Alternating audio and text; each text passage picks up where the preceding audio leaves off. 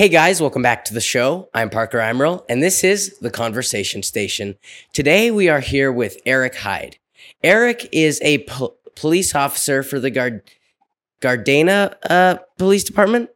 Yeah, and close enough. Yeah, G- Gardena. G- Gardena. Okay.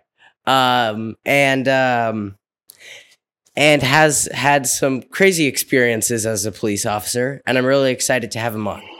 Welcome on, Eric. Thank you, Parker. I appreciate you having me. How are you doing today? I'm great. How are you? I'm good. I'm good. Hanging out in Southern California, enjoying the uh, the December weather, uh, where oh, where yeah. uh, you know we got nice nice sunshine and uh, paying high property taxes for that. But it's well worth it to to not be in the snow right now. yeah, we just had uh we've we've been in a bit of a rainstorm uh yeah. past couple days. It's actually been nice. I mean, California, you don't get much rain, so you gotta Gotta yeah, savor it's, what it's you funny. get. It's funny. We get down here, we get about three days a year. And uh, of course, it seems to have been the last few days. And so uh, my kids don't really know what rain is. And so when it does, they, they, they shelter in place. And uh, just the other day, my kids said, Man, I feel like it's COVID all over again. We're quarantined. And it was like, it rained for like two hours, you know. oh, that's hilarious. I love rain. Yeah. And in my opinion, yeah. rain is the best weather. But uh, really, uh, why don't you tell them a little bit about yourself, Eric? Okay, a little bit about myself. So uh, let's see. I'm 49 years old. Um, I'm in the tail end of a uh, almost 20 year career in law enforcement. Um, but um, so I, I, grew up in the you know pretty pretty normal um, middle class uh, household in the Bay Area in the late 70s 80s, and um, wasn't really sure what I wanted to do in life, and like like many you know younger people, I, I bounced around. Um, I went to college, um, went to a couple colleges, University of Oregon, and where I finally graduated at UC Davis. And as they say, it was the best six and a half years of my life. um, and you know, started working in um, finance, worked for E Trade for a number of years, and thought that I was going to go that direction. But um, I realized that there was something something missing in my life uh, as far as a career was concerned, and um, I wanted I wanted to be active. I wanted to do something that helped people, um, something that forced me to you know think, use my brain, um, and I and I just didn't know what that was. And uh, interestingly, um, or not so interestingly, um, uh, 9/11 happened. I was working for E Trade at the time uh, when uh, the towers fell in in um, uh, New York. And I remember brushing my teeth that morning in my house in Sacramento um, and feeling very helpless. And I felt like uh, it was a calling of mine. I wanted to be out there to help, to be part of, part of something bigger. It was obviously tragic for uh, our country. And um, immediately thereafter, I applied to the Sacramento Police Department and um, became a cop. And for the next, uh, you know, this was in shortly after 2001. I entered the academy in 2002. So here we are, 20 years later, um, and I've I've I've worked a very uh, you know done a lot, seen a lot, had a pretty successful career. And like I said, here I am at the, the tail end of that, uh, pushing 50, uh, looking uh, looking at what the next stage of my life uh, is going to be. That's awesome. Um, I think that that's one thing that's interesting is whenever something bad happens or, or, or adversity, it's it's really it, from that a lot of good can come where it, it can become a calling for lots of people to do, to uh, better the world. Oh, I, I completely agree with that, and, and, it's interesting you say that. Is that you know I, am a firm believer in in life that one of the things that define us as people is not so much uh, what happens to us, but how we respond when when it does. And uh, obviously, I was not um, part of 9/11. That did not affect me to the degree that it did so many people. The people that lost their lives, uh, the family members that survived. Um, but it did definitely inspire me to, um, you know, want to be part of something bigger. And you know, I, I never served in the military and I often regret that. Uh, both my parents did. My mother was in the Air Force, uh, and my my uh, my father was uh, was a Marine in Vietnam. And so there's a big part of me that wished that I had had served in the military. and uh, but but serving in a local law enforcement agency, serving a community was was the next best thing. And you know, I, I know it may sound cheesy at times. Um, you know, if I say, you know, I want to serve and be part of something bigger, but that, that really is the truth. Is that um, I, I, feel that in my life there's a calling um, to to to do more, to give more, to be part of something. And you know, there's plenty of people out there who have jobs that I want nothing to do with. I, you couldn't pay me with a ten foot pole. Um, but um, being working in law enforcement and um, you know having that not just that you know uh, the ability but the desire to be out there every day and and it, it has served me well i think i've done a lot of good things um, i will say um, unfortunately uh, for many people in in uh, law enforcement first responders uh, firefighters um, shit happens and and and we see things, we, we're forced to do things, things happen to us uh, that has an effect on us. Um, yeah. Uh, long term that, that, that you don't often, um, you don't recognize. And, you know, things, things started happening to me I didn't recognize um, till the last few years. And um, it definitely pays its, uh, you know, it takes its toll on you. Uh, but still, if I could go back and do anything differently, I, I would not. Uh, I still say it's the best career uh, out there, you know? Yeah, absolutely. And, um, well, it's also, I mean, for the people of a community, I would say police officers can very easily define the, um, well, just how a community is. Because if, if you have good police and not corrupt police who aren't, who are, you know, like good people, it's going to have a gr- in an, a major positive impact on the people of the community versus let's say you have police that aren't aren't quite as nice and not quite as good people it's going to ha- have a severe negative impact on the community. Absolutely. I, I, I could not agree with you more. Uh, and i will say you know the last couple years have, have been a pretty tough period of time for for for, for everybody. Uh, but if we're talking specifically in law enforcement we're seeing a, a sentiment shift um, um, within the country based on some incidents that that appear on the news. and I'll say this: is that like any job, um, if you have uh, you know bad employees in any industry, obviously it affects the industry. Um, and I will say this: um, for the community that I work for in the city of Gardena, uh, which I didn't mention, I I lateraled to, to Gardena uh, a few years after being in Sacramento, and um, the people in Gardena are great.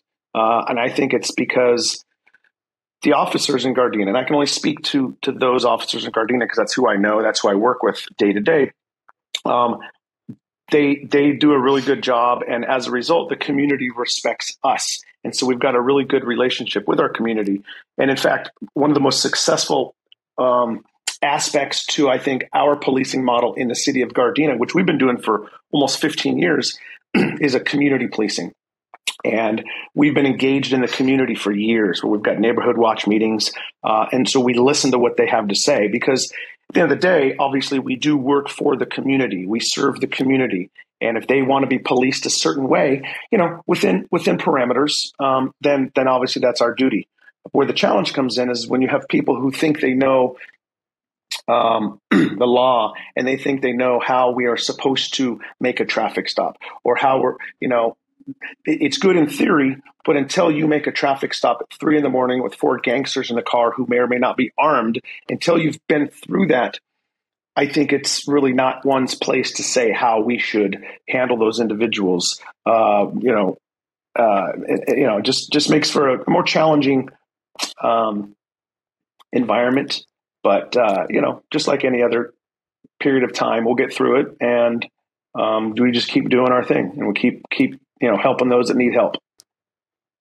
Yeah, absolutely, and I think that's something that's really important. Is and I think it's something that should be stressed more. Is don't don't judge people or tell people how to do something if you haven't done that thing yourself. Right. Yeah, if you have exactly. no experience in whatever whatever their whatever this person is going through you have zero experience who are you to tell them how to do it right Right. When when, when you yeah. when you're told, you know, you're told in the academy that certain things can and will happen to you as a police officer, right? Until you experience that, until you see it firsthand, right? You don't know. And and uh, when, when those things happen to you, when you're on a traffic stop, and you know that that person has a a warrant for their arrest, or or better yet, you don't know who they are, and you don't know if they have a warrant for their arrest. And it's three in the morning. You're with one other officer. Um, how I approach that vehicle is going to be dependent on my experience as a cop. And with my experiences over the years, you know, you become cautious. You treat everybody as if they are armed, as an example, until you determine that they're not armed. And once they're not armed, then you can be have those conversations and and be a little bit more relaxed in your demeanor and behavior. But until then, um, I want to make sure that I go home safe at night. My partner goes home safe at night, and I want to make sure that that the occupant and the occupants of the vehicle go home at safe at night. And um, sometimes in that process of this traffic stop, uh, feelings may get hurt because I'm not hugging them or I'm not uh, overly nice at that moment in time. I'm firm and to the point, and then once everything's safe, then it's time. Then we can then we can chit chat a little bit more and figure out why we pulled them over and, and correct the behavior of whatever's going on. Absolutely, just making sure that well, you've got to make sure that you're safe and that your off your other the other officer is safe before you can be the be kind to these people because safety first, whether you like it or not. The the best way to be safe is to be cautious. Right. Exactly. And there's and there's a way, you know, I see cops both good and bad where it's like, okay, I can smile and be firm and respectful uh, while still um, being prepared to handle whatever adversity comes my way. And once I determine uh, that the that the scene is safe, so to speak, or the or the individual is not armed, then my then I can shift in a in a manner that is a little bit more relaxed. And um, yeah, I just you know it's it's uh, but but these aren't complaints. This is just part of the job. And so when somebody from the outside steps in and says that uh, you know I I my hand was on my gun, well, yeah, it's because if I have to pull my gun, which I've had to do, if I have to pull my gun, I'd rather have my hand on it. And if by having my hand on my gun offends somebody, then then they can be offended for that next minute or two until we figure out what's going on. Absolutely, yeah. Um, I have a question for you. So, what um, what skill do you think has helped you most in becoming the man you are today? Oh, what skill? Um, I have huge biceps that tend to help out. You know, the, the ladies love that. So I'm just kidding. um, no, uh, uh, people skills. You know, I I I don't know. Where, uh, I was going to say I don't know where I got them from, but clearly my my uh, you know, genes. It's not something I've learned. I've always been kind of a silly little bitch, as your uh, your dad and I used to say. For those listening, um, obviously I went to college with uh, Parker's dad, and so he too is a silly little bitch. Uh, but we've had, we've had good times over the years. Uh, but no, I think the secret to my success, if I may say success in quotes, uh, is, uh, is is clearly my my ability to talk to people, engage with people, um, I'm a type A personality. I'm not afraid to get out there and talk to people. Um, I don't take life too seriously. Um, in fact, probably to the extreme where I probably should at times. Um, but to answer that, uh, people skills, and and that's really something I try to teach my kids. You know, I have an eight year old boy and a and a twelve year old boy, Liam and Aiden. And I remember when uh, uh, Aiden, my oldest, was was younger. We used to we used to walk around the mall and outside the mall here in Torrance, they have these little um, these boxes that are like maybe two feet tall. They're lit up at night. They're just they're just to make the mall look nice. They're aesthetically pleasing, whatever. And so I used to stand on those boxes in, in midday or mid evening, and I would do the robot, and I'd make him get up with me, and I'd make him do the robot with me, just for the purposes of having him you know, step outside of his comfort zone. Who cares what people think? And he he did it, you know, for a few times. And then as he started to get a little bit older, uh, he realized, yeah, Dad, that's not me. I'm not you. Um, but but uh, you know, I tried and, and, you know try to teach my kids to, um, you know, s- step out, um, not worry about what people think, and uh, just take take things lightly and not not too seriously. Absolutely. Honestly, doing the robot on a box sounds like a ton of fun. Oh, I'm mean, telling you, my youngest son Liam, he's eight, dude. He would do it all day long, and that's you know, my eight year old is more me, and my oldest son uh, Aiden is more like my wife. She clearly, she whenever I do the robot, she would look away and pretend like she had you know didn't know who I was and was legitimately oh, yeah. embarrassed. Which ultimately, uh, I would step down just because I didn't want to do that to my wife. But yeah, I, I could get oh, up yeah, and do the robot I mean, all day all day long. Yeah, it's funny to me because um, I don't get embarrassed, and I would just totally be up there doing the robot. But I could totally yeah. see like my sister just dying inside.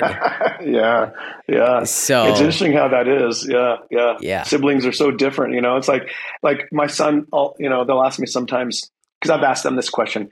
Hey, how much money you know, how much would it take for me to, uh, or how much money would it take to pay you to you know, go take your shirt off to my son and run around the neighborhood, you know, because uh, it's like that, like, oh, I'll do it for free, you know.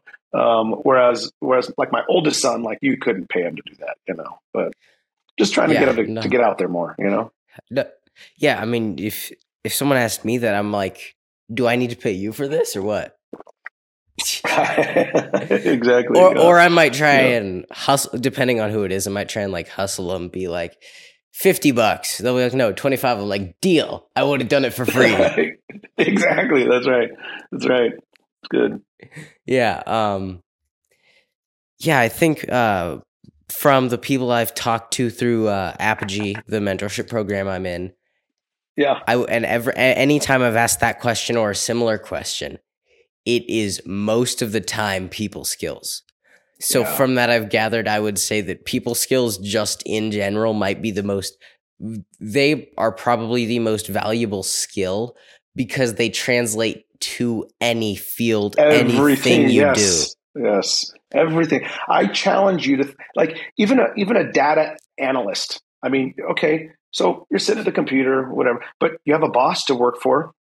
You have um, you know, uh, uh, a salary to negotiate. Um, you've got your lunch break, whatever, whatever it is. When you're interacting with people, um, that will help determine how successful you are within even your your your data uh, analysis. Because if you're horrible with people and you go out on your lunch break and you're not interacting well, you come back, you're probably in a funk, in a different mood. I don't know, but but you go out, you get a break, you, you chat with people, you come back, you're you're you're jazzed up and your your data analysis and maybe this is a horrible example but your data analysis now you've got a little more energy.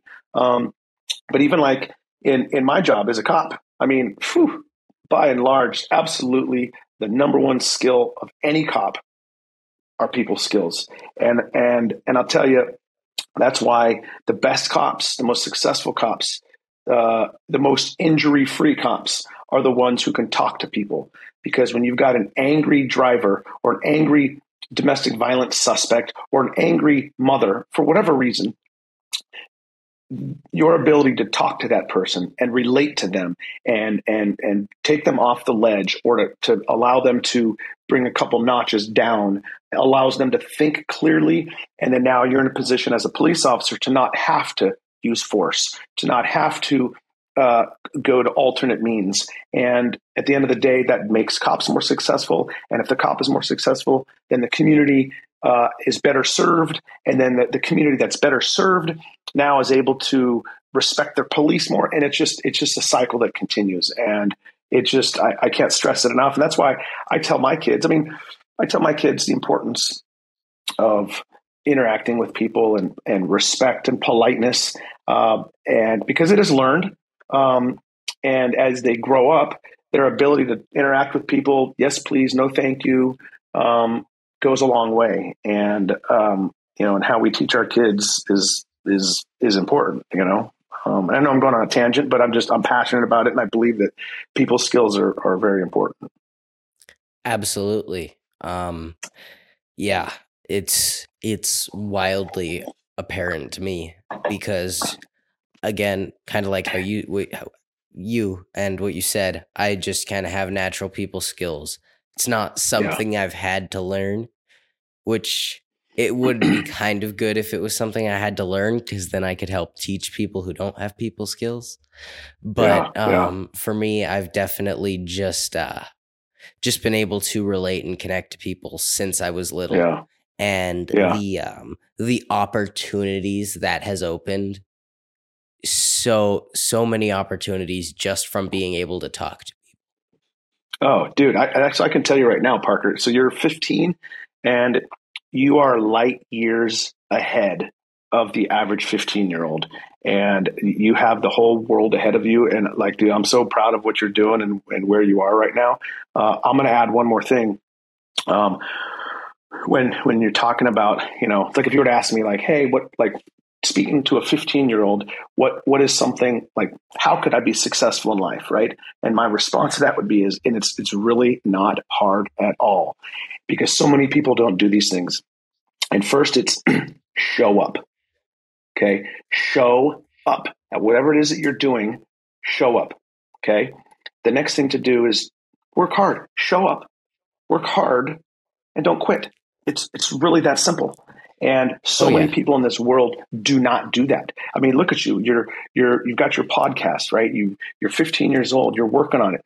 And I don't know your audience. I don't know how many viewers or listeners you have, but by being consistent, showing up, working hard, and not quitting, I guarantee you, you will be light years ahead of everybody else. And uh, that's that's the simple recipe, but it's not always easy for for people to to to do. And I can see that you're on that path. Thank you, sir. And I absolutely agree. Um, it's interesting because these days it feels like no one does the bare minimum, which is just showing up and being consistent. It's the bare Oh minimum God, for yes. anything. And Yes. I, and again, just from being consistent, like I hadn't been consistent with this podcast, but then October, but then right at the end of October, I just said, I'm going to be consistent with the podcast.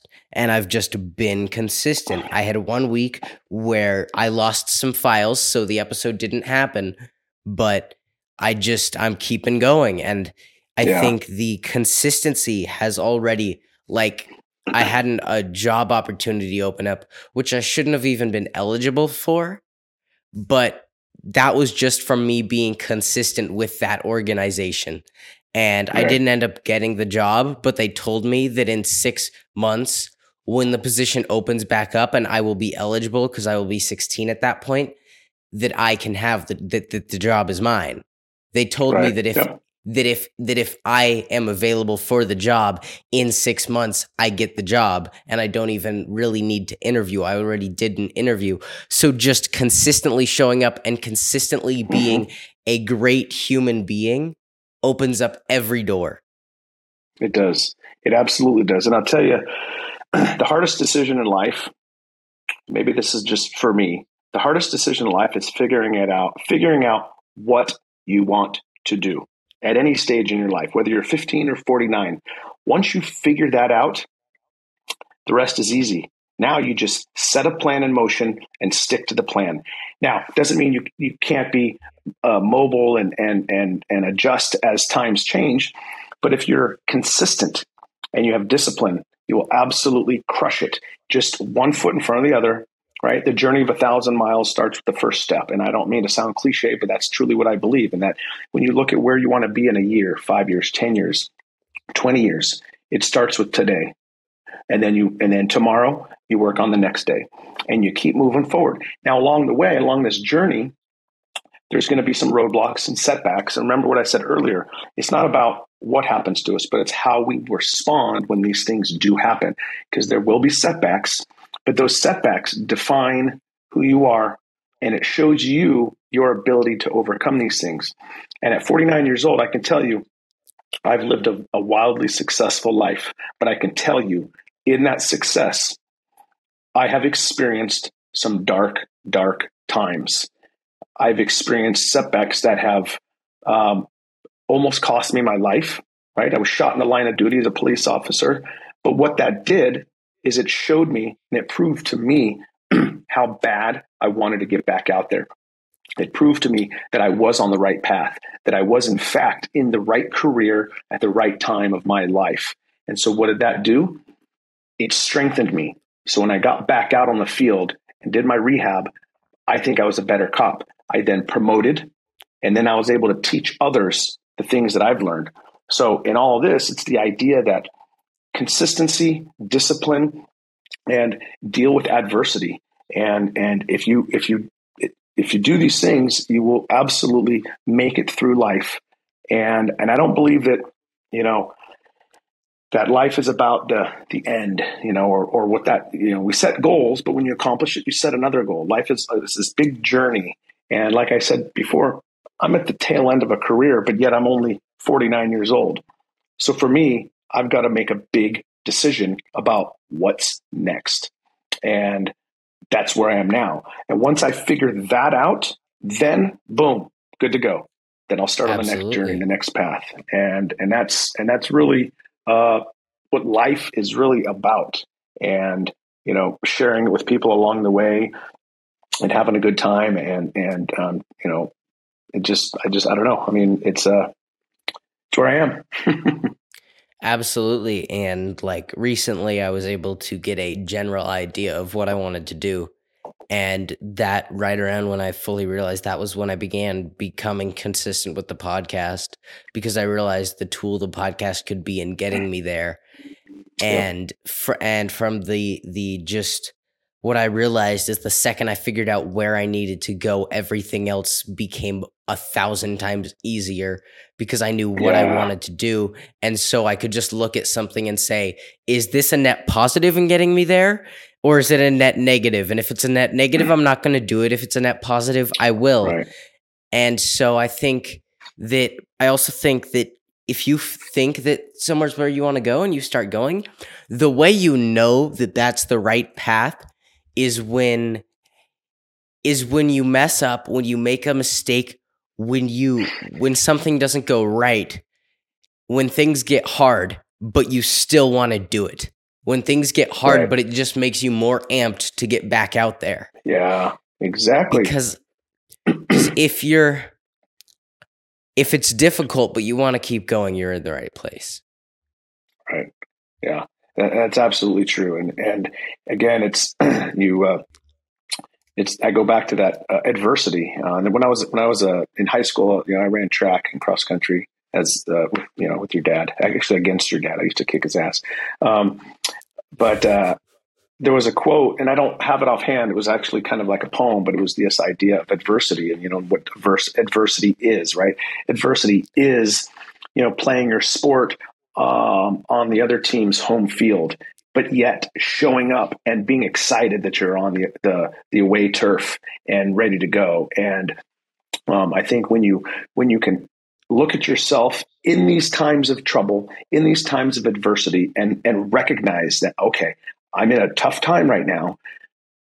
And if you can fight that and you can feel it and, and see the path out, that is so huge. Because so many people, when they get into a dark moment, they fall, they fall further and they can't see the way out and they, they need, uh, you know, intervention or help from other people, and which is okay to get help from others, but to be able to ask and to be able to have a plan to, to get out of this this trough that you're in um, is huge. And once you've done it enough times in life, um, it almost becomes a little easier because you feel like, okay, I've been here before, right? At, at the age of 15, I'm sure if you have a huge setback, it's going to be devastating. Whereas as one gets older, a setback would still be devastating, but by then, by 50, you've had quite a few setbacks and you'll be able to recover and move forward. Absolutely.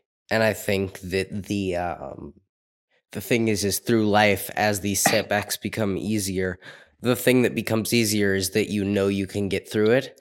And so it mm-hmm. makes it easy it makes that mindset switch happen faster where you go from oh no my life is over to here are the 5 steps I need to take, the 10 steps to get out. And right. it makes right. everything right. just easier. Yeah. yeah. Yeah, there's a there's a quote. So so recently I've been putting some quotes on my mirror at home, and and what sparked it is that as a as a kid to get me to be to to allow me to become a better runner, I would uh, I read a book called The Mental Athlete, and I I used to have these three by five cards on my wall with positive affirmations. So uh, and my best seasons in in track were based on my effort that I put into mental training, right? positive affirmations. And so this last year for me in life has actually been another one of my um, challenges, and I've I've gone through quite a bit uh, mentally emotionally. And um, so I started going back to what worked years ago. It was positive affirmations, and there was one in particular that I wrote on the uh, on the mirror, and my son saw it, and he asked me, "He goes, Hey, Dad, what does that mean?" And the quote was, uh, uh, "Fall down seven times, get up eight. And it it rings true with me. If you have that mentality, all you got to do is get up one more time. If you fall down seven freaking times, just get up one more. And with that idea, all you got to do is get up one more time. No matter how many times you fall, just get up one more time. Eventually, that will be your last time. And it was a teaching moment for for my son for him to look at that. And he may not have completely absorbed it but it's it's inst- it's it's instilled in him to some degree. And hopefully as he gets older he'll have some adversity. He can think back on our conversations and my experiences and the things that i've done that will help apply for his life. And i tell you it's easier said than done. I get it uh, this last year i think i fell down 59 times uh, but because i'm sitting here on this podcast talking to you that means i got up a 60th time and um, if i fall down again i know i'll get back up and I get a little emotional about it because uh, it has been such a challenging year. Um, and um, in fact, I'll just, if you don't mind, I'll just kind of get into it um, as it relates to my job because I'm sure maybe some of the listeners are like, okay, 20 years in law enforcement, you're 49. Um, how how are you retiring?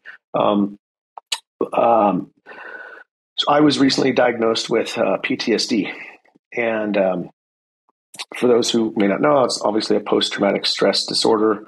Um, and for me, I'm kind of the last guy. Um, you know, for me, it's like PTSD. You know, my, my first response when I was diagnosed was, I haven't been to Vietnam. You know, I didn't fight in the Iraqi war. How is this the case? You know, um, that's that's for people who who who fight wars, who have grenades blow up next to them. Um, but the more I learned about it, um, and the more I, I realized what was going on, and over, you know, 18, 19 years of, uh, you know, 18 of my 19 years have been spent in the field, uh, in uniform, responding to calls as a gang detective, a gang supervisor. Um, I was involved in a shooting where I got shot twice um, at a range of five feet. Um, uh, responding to fatal traffic collisions, um, watching people die in front of you, um, domestic violence, kids getting hurt. So a lot of these things add up over time. And, um, you know, as a cop, I think, okay, I'm a warrior. Uh, I'm not affected by this. That's why I chose this profession. I fight, um, I fall down, I get up. Uh, and, um, but what happens is over time, these things add up. And, you know, in law enforcement, you know, you don't, you don't watch a baby die and then come to the station and start crying. You, you suck it up, buttercup. You you go to briefing and you move on to the next call. And that's just kind of the environment that, that law enforcement is until it affects you to such a degree um, that, uh, or, or I shouldn't say you, me, started affecting me and I didn't realize it. Um, panic attacks, flashbacks, uh, recurring nightmares. Um, I'd be in a grocery store and certain things would trigger certain thoughts and images. It would affect the way I'd talk to my kids, treat my kids uh, my my wife. Um, it was tough, and um, so this year has been very very challenging. And uh, but I go back to what I learned in high school, and that's this idea of fall down seven times, get up eight. And I know I'm being kind of long winded here, but I think the, the message here in all of this, regardless of what you're doing in life, whether you're a first responder, you're an accountant, um, or a 15 year old kid with a podcast uh, who's wildly successful clearly is that when when when adversity hits you muster up the strength and get your ass back out there uh, with the right tools the right help and um, and keep going in whatever direction that that is that you choose absolutely that was yeah it's pretty freaking rough but yeah just getting back out there that's That's what's important. Because in, in life, Yeah, if you don't make if, if you don't make mistakes, you don't learn. And so the most important thing is when you make mistakes, just keep going. Just keep. You'll get through it. You know. Right, right. Yeah. And, and I know I've thrown out a few cliche things, but this is how my mind thinks this idea that, um, I, keep, I, I, I coach little league uh, baseball as well. And one of the things I teach them is that you either, and, I've, and we've all heard this, you either win or you learn. And I always tell them, we didn't win today in the game, but guess what? We sure as hell learned a whole lot of stuff. So next game, we can apply what we learned and become better. And, um, you know, it's not it's not to take away from the idea of losing, but but the idea that when you do lose, there's value in there, right? My kids know that there's no trophies for second place in the Hyde household, right? If you get second place, guess what? Get your ass up a little earlier, work a little bit harder, and win. And if Yeah. you don't, keep doing it. There's no second place trophies for us in this household. And I coach the same way, you know, within reason, you know. Um, I'm not some hard ass coach that yells at all these eight year olds and 12 year olds, but um, although my wife would probably say otherwise. But uh, yeah, I mean, it's, it's, um, get your ass up and work harder if you want, right? If you want, if you want to be better, wake up earlier, work harder. Absolutely. Yeah. Um, I think that's one thing that's interesting in society today. All these participation trophies. It's like if I didn't play the best, I don't deserve this. Why are you giving why are you giving me a trophy just for showing up? Like like that's literally the bare minimum. And when we reward the bare minimum, it gets to the point where people think of the bare minimum as as winning, and so they don't always do the bare minimum. They only do the bare minimum when they want to win.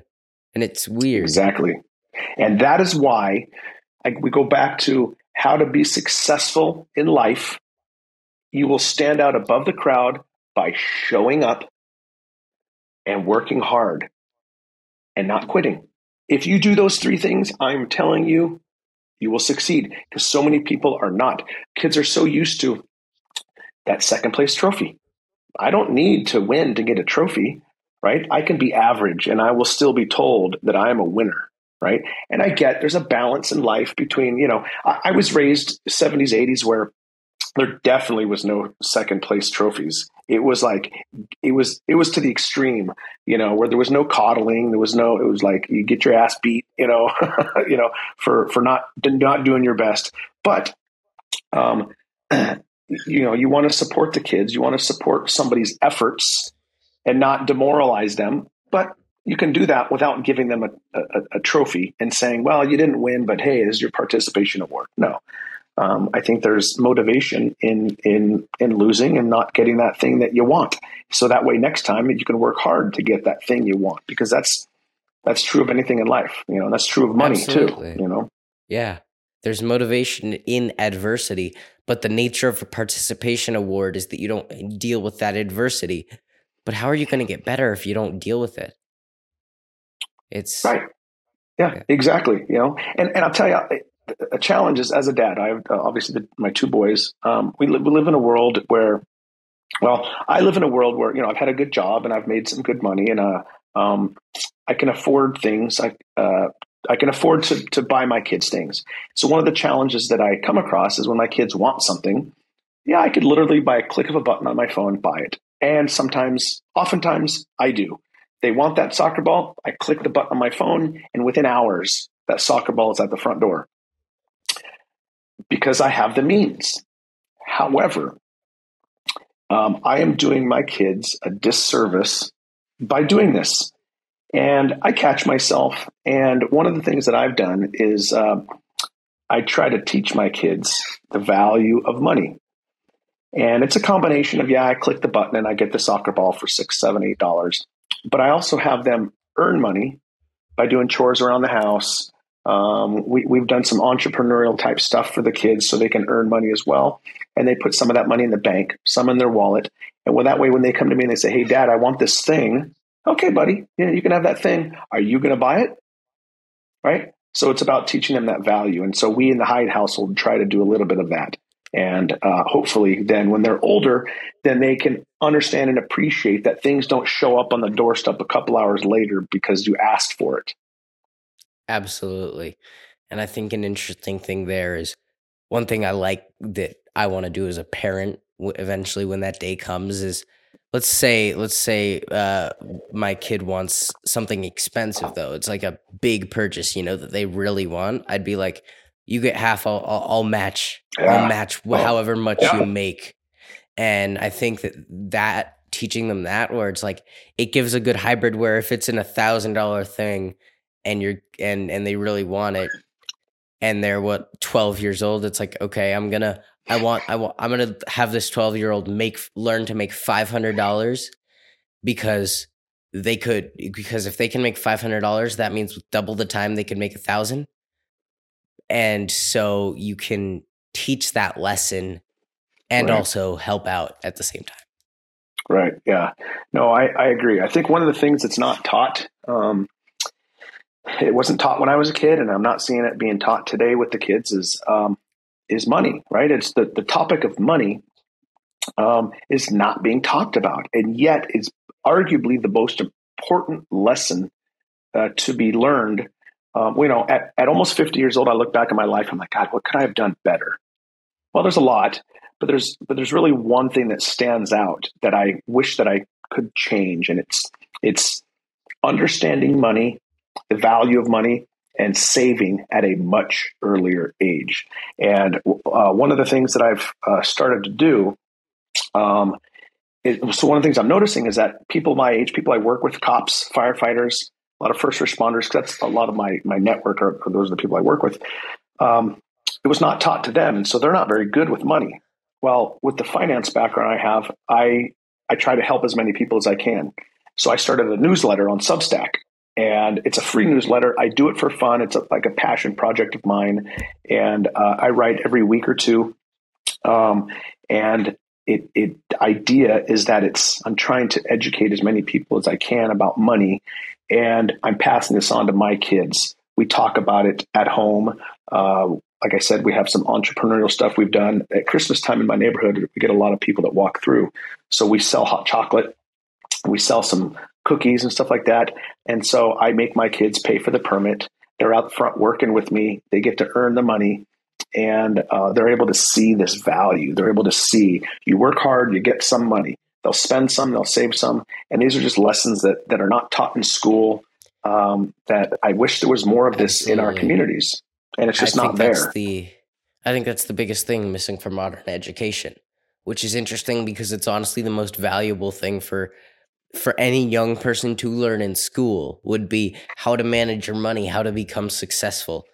Um, the uh, the man who runs the leadership uh, mentorship program I'm in, uh, Matt Beaudreau, he um, has some schools in Roseville up here um, yeah.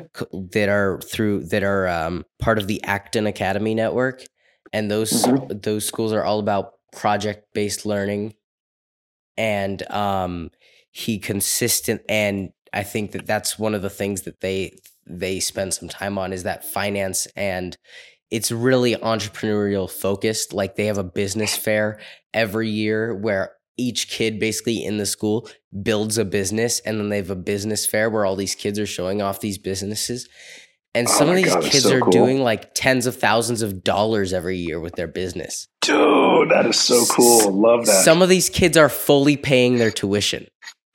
No, it's freaking awesome. Yes, yeah. I love I love seeing that, and I and I think that's where as as a country we need. I mean, we're a capitalistic, you know, uh, uh, country, and that's how our economy grows. And if you got young kids starting businesses, I mean, that is just that is so amazing, and um, it's it's a part of our society that that has been missing. And and I agree with what you said. It's probably the most undertaught topic yet arguably the most important topic because every decision in life revolves around money. And not to make things materialistic, but to me, money equals freedom. What I mean by that is that if I'm able to retire, fully retire uh, at a young age, that means I have more time with my kids. I have more time to coach baseball. I have more time to travel. I have more time to do the things that I really enjoy doing in life and and and and if I'm burdened with debt because I wasn't taught money skills, I didn't know how to invest, I'm going to work till I'm, you know, 92 years old. and uh, and and since I can't go back in time to be better with money, I try to teach my kids. You know, I try to I try to talk about money as much as I can with the people that I know because so many people are hurting right now, especially in this economy that we're in. And um, you know, a lot of the politicians and and our policies, you know, sort of take advantage of the the middle class America where where money is being wiped away and it's killing people's uh, futures, and it's unfortunate.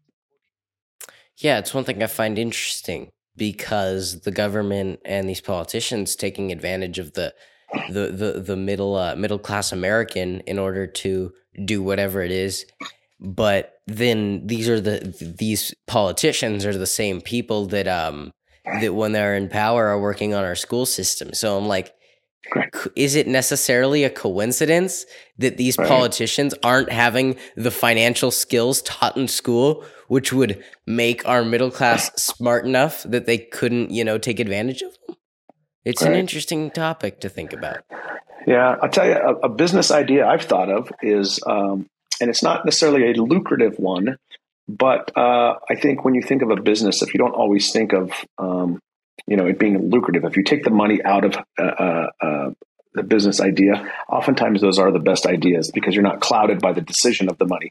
But a business idea I've thought of is is having some sort of a an education program for kids. And you know i ask myself what what age is appropriate? You know obviously eight year old uh, okay maybe not. But but i talk to my eight year old about money so he has a foundation 12 year old 13 year old and definitely the the the middle age school uh, and high school years are are critical. And so having some kind of a business where you're able to educate make it fun uh, and and and teach them about compounding interest uh, the different investment vehicles, um, better ways to save. The idea that if you, with your first paper route as a kid or your first tech job, if you set aside, you know, 10, 20% and just make it consistent, you will, at, in 30, 40 years, at the age of 50, have a whole boatload of money to live off of. And, but part of it is the challenge of having a, like I'm sure for you at 15, well, maybe not you because you're pretty advanced, but the average 15 year old isn't thinking light years ahead. Even if I said save 50% of your paycheck and you'll retire in 20 years at the age of, you know, 35, most 15 year olds are going to go, I could care less. Eh. Yeah. you know, I, would rather buy, happen. I'd rather buy the, I'd rather buy this video game, you know? Yeah. Exactly, exactly. But so so part of this teaching kids about money is is the mindset around. So, and an example that I would that I would give is that it's not about yeah, it's teaching them to save it, but telling them it's okay. Hey, you save it, but guess what? It's okay to also spend it. You can still buy the things you want, but make sure that you're still putting money aside, and that way, saving doesn't become this this thing that is a pain in my ass and I don't like to do it, but I know I have to because I'm told I can retire in 30 years and I can give a shit about retiring in 30 years because I have a whole life ahead of me. But it's but if you go from making no money to all of a sudden 20 bucks an hour, okay? If you were to put $3 away of that 20 bucks, you're still making $17 an hour more than you were making before. So this just this idea and then when you make 25 bucks an hour, split the difference. So, you know, there's a lot of different principles and ideas that, that, you know, if, if somebody were to look at and just do it, eh, you don't have to enjoy it, but just do it. Just, just do that two bucks, three bucks an hour to the side. Once you have 10 grand, 50 grand, 100 grand saved up, that in itself says, holy crap, this is pretty cool. Saving is cool. Now I can really buy that absolutely apartment building as an investment, and that and the apartment building that I buy will pay me what two thousand a month in cash flow. Oh, it's amazing, you know. And so it's just yeah. it's the idea to get kids thinking about this. Absolutely. Um, it's that's a freaking great idea because um, so the mentorship program I I'm in is ran by uh, two guys, Matt Beaudreau and um, oh, I'm blanking on his name. Oh, I'm oh god, I'm blanking on his name. He's a former Navy SEAL. Um, he's relatively well known. The name Matt Beaudreau rings a bell. Yeah, yeah. Matt Beaudreau, and then God, oh, oh, my gosh, I'm blanking on the on his name right hold on. Give me give me 35 seconds. I will have his name. G- here we go. Um, here we go. Um, oh, Tim Kennedy. Um, oh, okay, okay. So Tim Kennedy and Matt Beaudreau, and this Matt Matt is a uh, he's been he gets paid lots of money to fly around to Fortune 500 companies and speak to the their their their new employees straight out of college who just can't produce anything who are just terrible employees and he flies around and talks to these people to fix these people for these Fortune 500 companies. That's how he's made his his money. But these schools these schools and these uh, and the mentorship program um neither of those make him money. He doesn't make money off of either of those mm-hmm. i mean there is tuition for those programs there's absolutely a tuition for those schools and for the mentorship program but that's not that's not there to make money but it's been wildly successful and so it's mm-hmm. like but but that's one thing i think would be great is to have a fi- a financial a financial thing similar to these programs that are oriented at young people but aren't looking to make a quick buck you know right or just right you know right. tr- just trying to help the the right. um the youth of the world well, and I think that's where um, I, I, go back to when I said a few minutes ago is that if you have an idea of something and you take the money at like like not monetizing it, and I, and I get it, depending on where people are in their lives, you know, the idea of business is to make money uh, and to provide a service or a product, but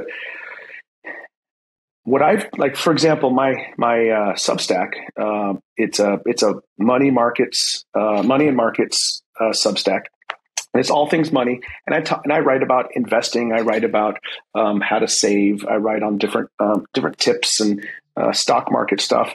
And it's really and it's free. And I just I put it out there, and it's there's there's no monetizing of it whatsoever. My idea behind that is just to get people thinking about money and get them to to be better with it, and and at least to to take control of their own personal finances. The next one I'm writing for for this week is actually uh, how to teach your kids about money and it's uh, very near and dear to my heart because I I I like to teach my kids as much as I can at the age that they are to get them thinking about it.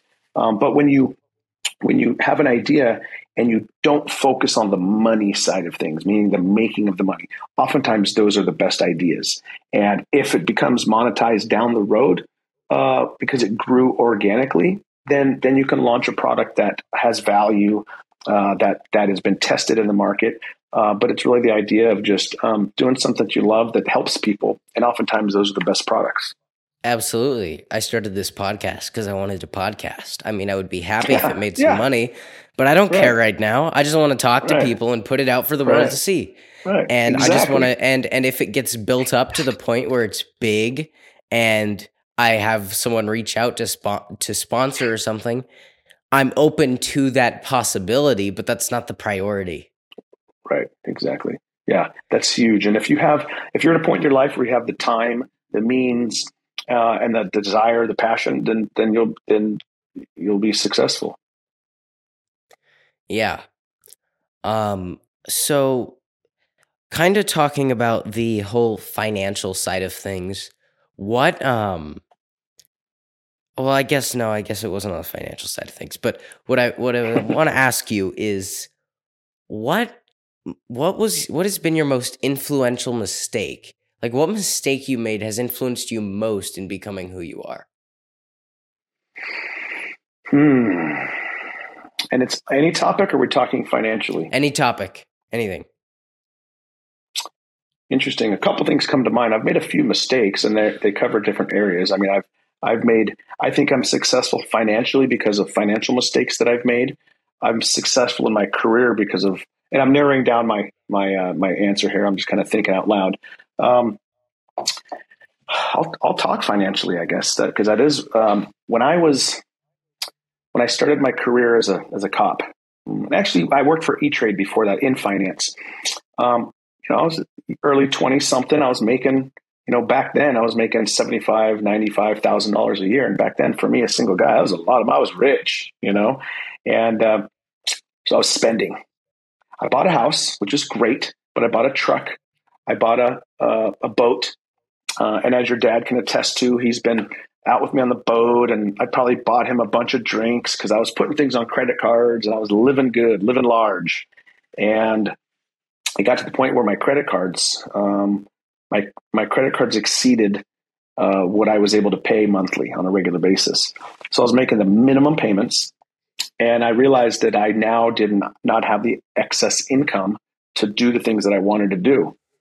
Um, and combine that with a few years later when the real estate real estate crisis happened.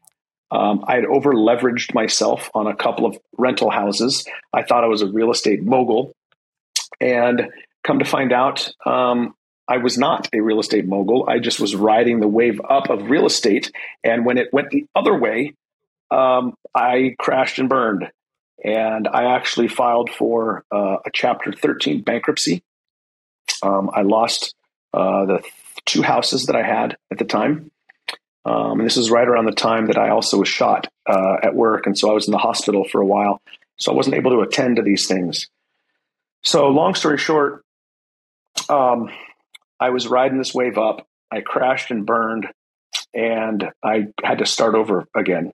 But the one thing that I had going for me, uh, two things I had going for me. One was um, my, I was still in a job in a career that I loved, so my my cash flows as a as an employee, so to speak, my job was still paying me. I was still working.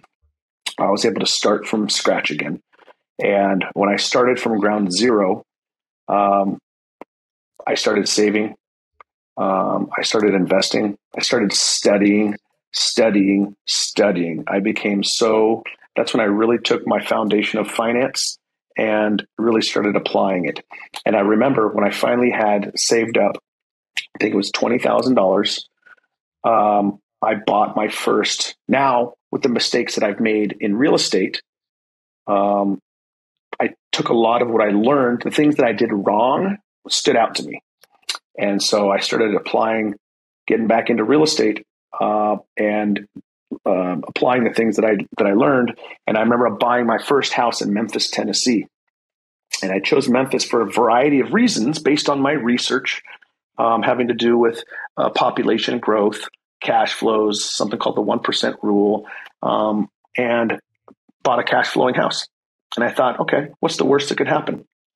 Well, uh, the house goes down in value, but as long as I have rent and somebody's paying me rent, I don't care about the value of the house. I bought it for cash flow. And so I then bought another one once I uh, saved up another 20,000.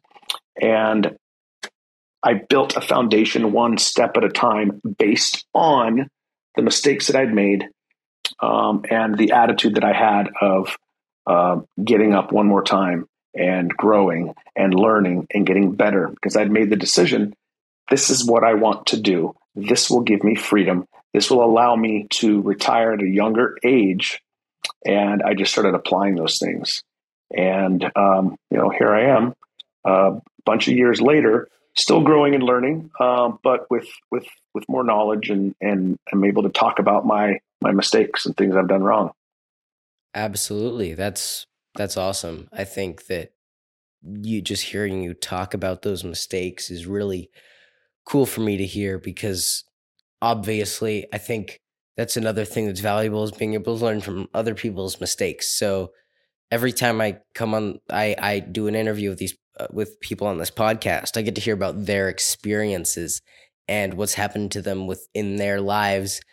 And from that, I can be like, okay, they did this, they regretted it, so I probably shouldn't do that. You know, right? I I mean, I probably right. shouldn't, you know, throw a bunch of money on credit cards. You know, Right. It's yeah. It's not it's not a smart thing to do. It's interesting how I am today. For example, on the on the topic of credit cards, I've got several credit cards, but I owe zero on them.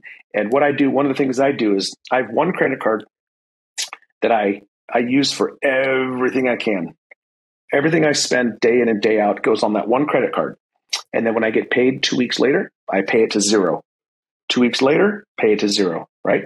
And I use it. So, so what it does is a couple things. I can't stand having debt because of what I've gone through, right?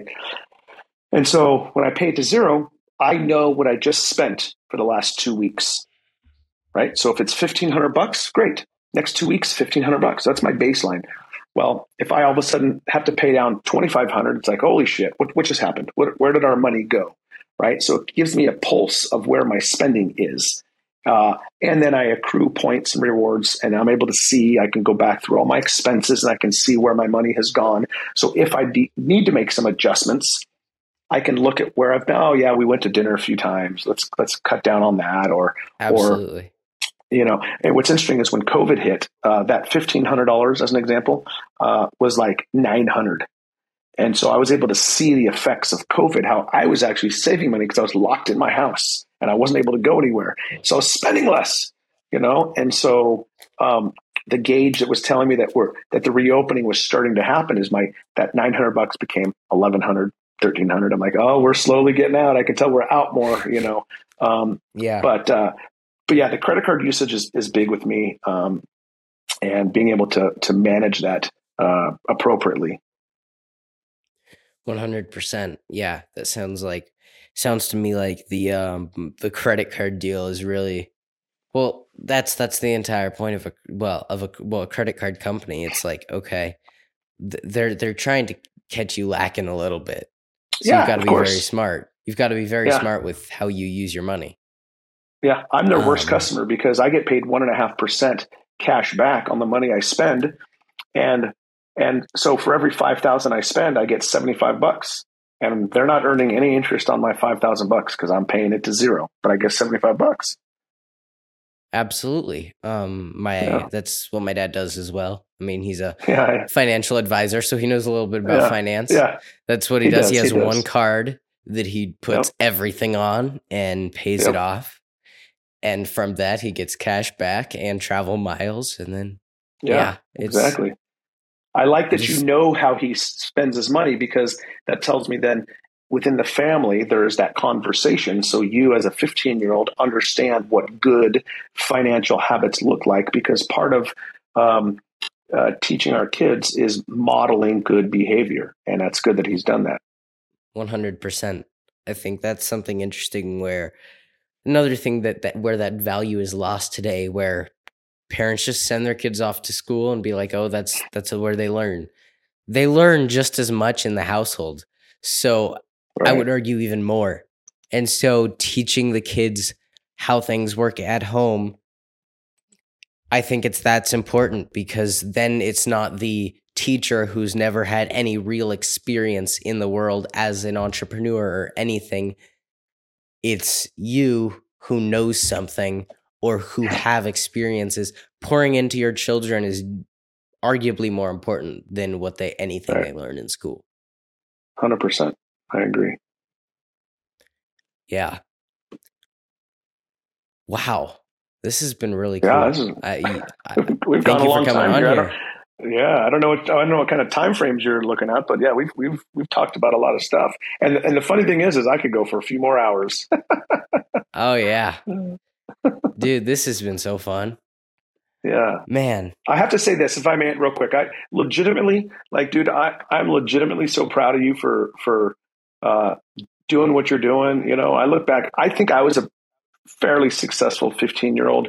You know. Uh, I, I mean, not academically, of course. I was horrible in school because I was doing so many other things. But, but you look at you, man. Like uh, you're you're doing your podcast. You're you're so respectful. You've done your research, uh, asking good questions. I, I, I love it, man. You're you're doing a great job, and really, it's a testament to what your your parents have done. And, and so, um, you know, if you guys are listening, um, you know, Adrian and, and and Lindy, you guys have done a great job. Proud of both you guys. I miss both you guys, by the way. So, um, Adrian, we got to get together sometime and have some drinks uh, up in uh, your neck of the woods.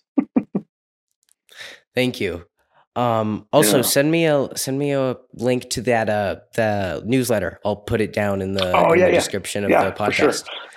Thank you guys at home for watching. I'm Parker Eimerl. I've been talking to Mr. Eric Hyde, and this has been the Conversation Station.